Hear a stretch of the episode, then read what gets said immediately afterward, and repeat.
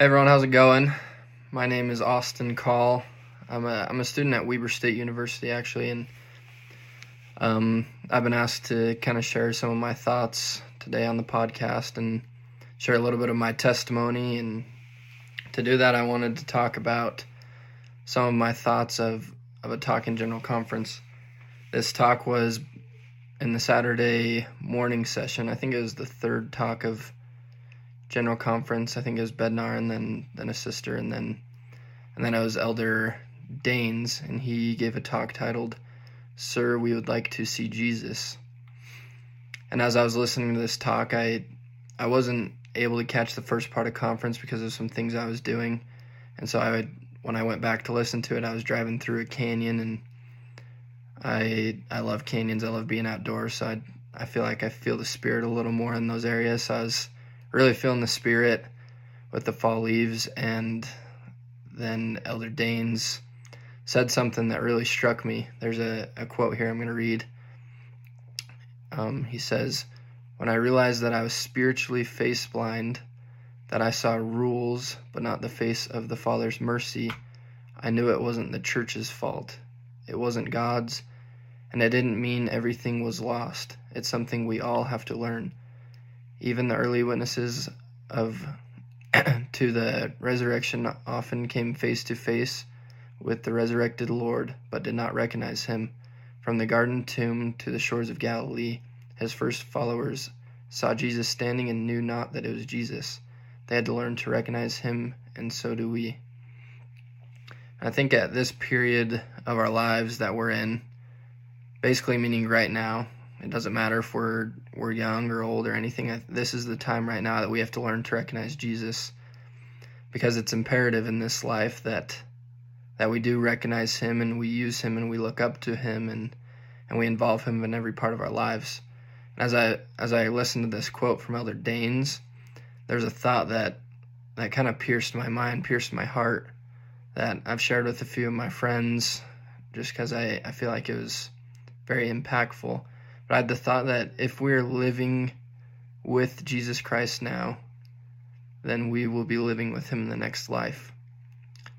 And when when I thought that, I had to pause my conference session that I was listening to just to kind of let that impact me and let it kind of work in my brain, because I'm kind of a, a deep thinker when it comes to the gospel and different gospel principles.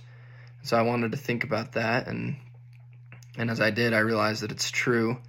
Because I think a lot of times in our lives we get too focused on on the celestial kingdom, on exaltation, and those those big high ranks, which we should have our, our mindset there, our goals set there. But I think we focus on that very hard, and and there is things that we need to be more focused on now, or not more focused on, but that we need to put our focus on now, so that we don't look beyond the mark. As it says in, in Jacob four fourteen, that that they were looking beyond the mark, that Jesus had, had taken away their vision of of the most the plain things, I, I think it says, and they because they were looking beyond the mark. I think a lot of times we look beyond the mark because we're too focused on forever and not focused on what we're doing today to make changes. Because what we what we do today will it'll affect us in five years, it'll affect us in ten years, and, and ultimately the eternities, and that's what will get us to living in exaltation with those who we love. And I was I shared this little thought with my friend, one of my buddies, the other day, and we were talking about this and how we can do the small things today, and how sometimes we don't do them, and the reasons that we don't do things.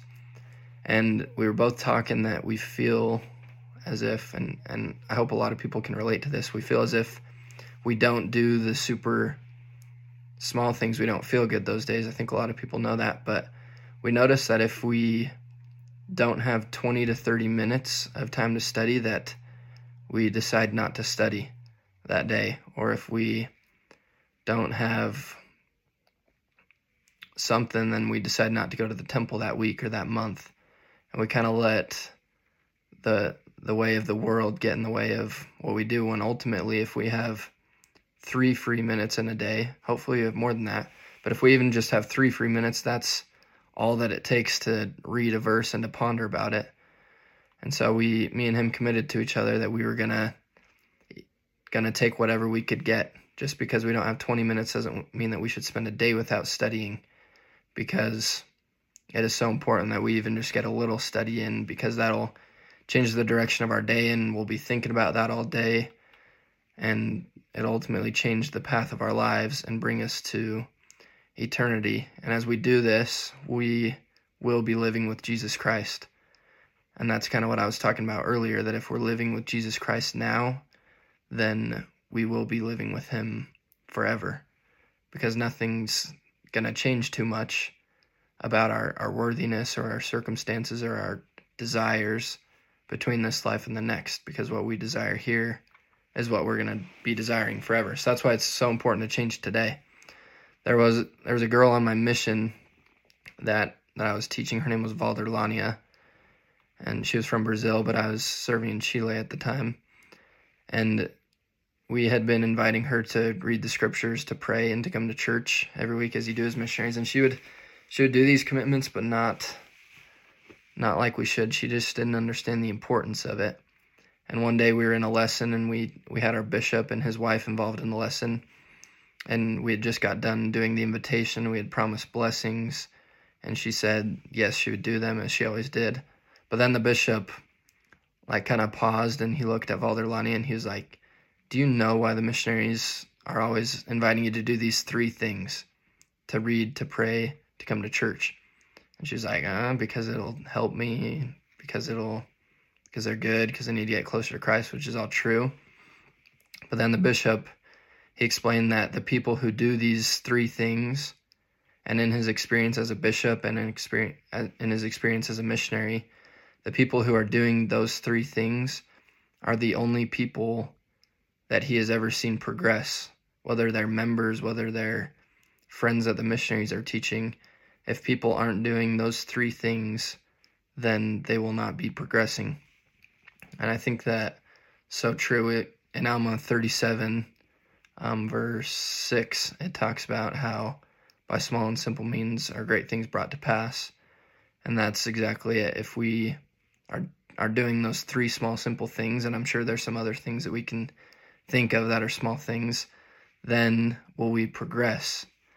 And when I think about that progressing in those small and simple means, I think about how how that applies with living with Jesus, and how in the scriptures it it says so many times how his hand is outstretched towards us, or how his hand is outstretched still, or that he's reaching out to help us, whatever it says.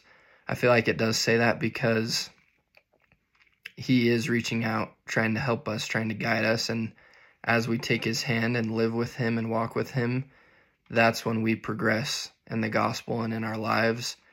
And as we do that, then I know that we will be able to live with him through the rest of this life and into the next life, and, and we'll be able to be exalted and live with him forever. And I testify that that's true, because I've felt the difference in my own life as I've, as I've lived with him sometimes and I haven't. And I know that, that living with him is much better, and that he is reaching out to us always. And the way that we can grab his hand is by living in the moment, living now, living in today, and taking whatever time we can to devote to him. And I testify that as we do this, that we will feel his presence in our lives. I'm, I'm grateful for the opportunity to be on the podcast today and to talk to you guys. And I say these things in the name of Jesus Christ. Amen.